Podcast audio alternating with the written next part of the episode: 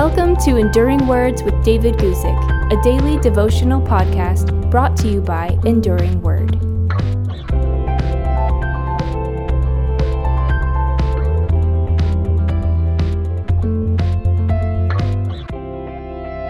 Today, I want to talk about having our hearts assured and read you from John chapter 3, verses 19 and 20. This is what we read. And by this we know that we are of the truth and shall assure our hearts before him. For if our heart condemns us, God is greater than our heart and knows all things. It's terrible to lack social assurance. Sometimes when others are around, we wonder if our breath smells bad, if our hair is a mess, or if we smell like sweat. It feels terrible to lack social assurance, to wonder if we belong among a group and if they accept us.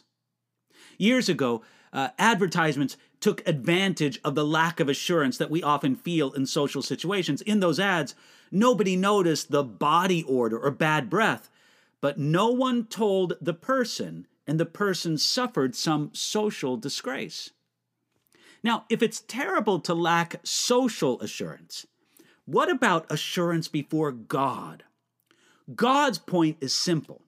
When we see God's love flowing through our lives into the lives of others, we know that we are of the truth and shall assure our hearts before Him. Gayle Erwin, you can look up his excellent materials at servant.org. Gayle Erwin tells a wonderful story about a man named Jake. He was the meanest, drunkest man in town. He came to church occasionally, but only to beat up the elders. One night, Jake came to church, but not to beat anybody up. Remarkably, Jake gave his life to Jesus. He walked down the aisle and he kneeled at the altar.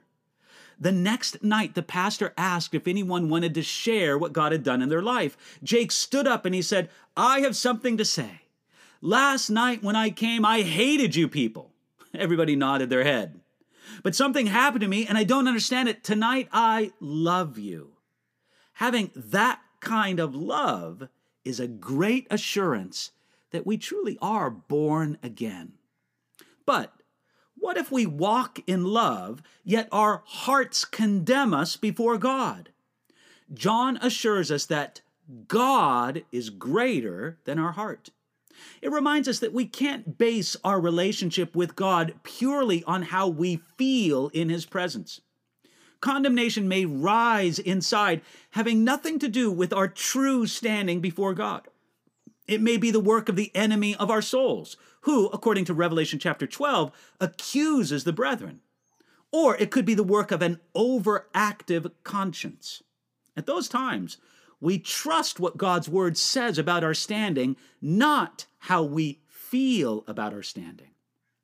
Yet, when we are in fellowship with God and our heart does not condemn us, we know that we can have confidence towards God in our standing with Him.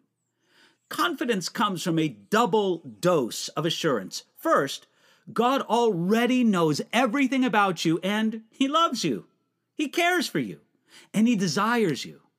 Secondly, because God knows all things, He knows who we truly are in Jesus Christ. If we are born again, the real self is the self that's created in the image of Jesus. Today, let your assurance rest in the God who is greater than your heart. Thanks for listening to Enduring Words with David Guzik. For more information about David's ministry, visit enduringword.org.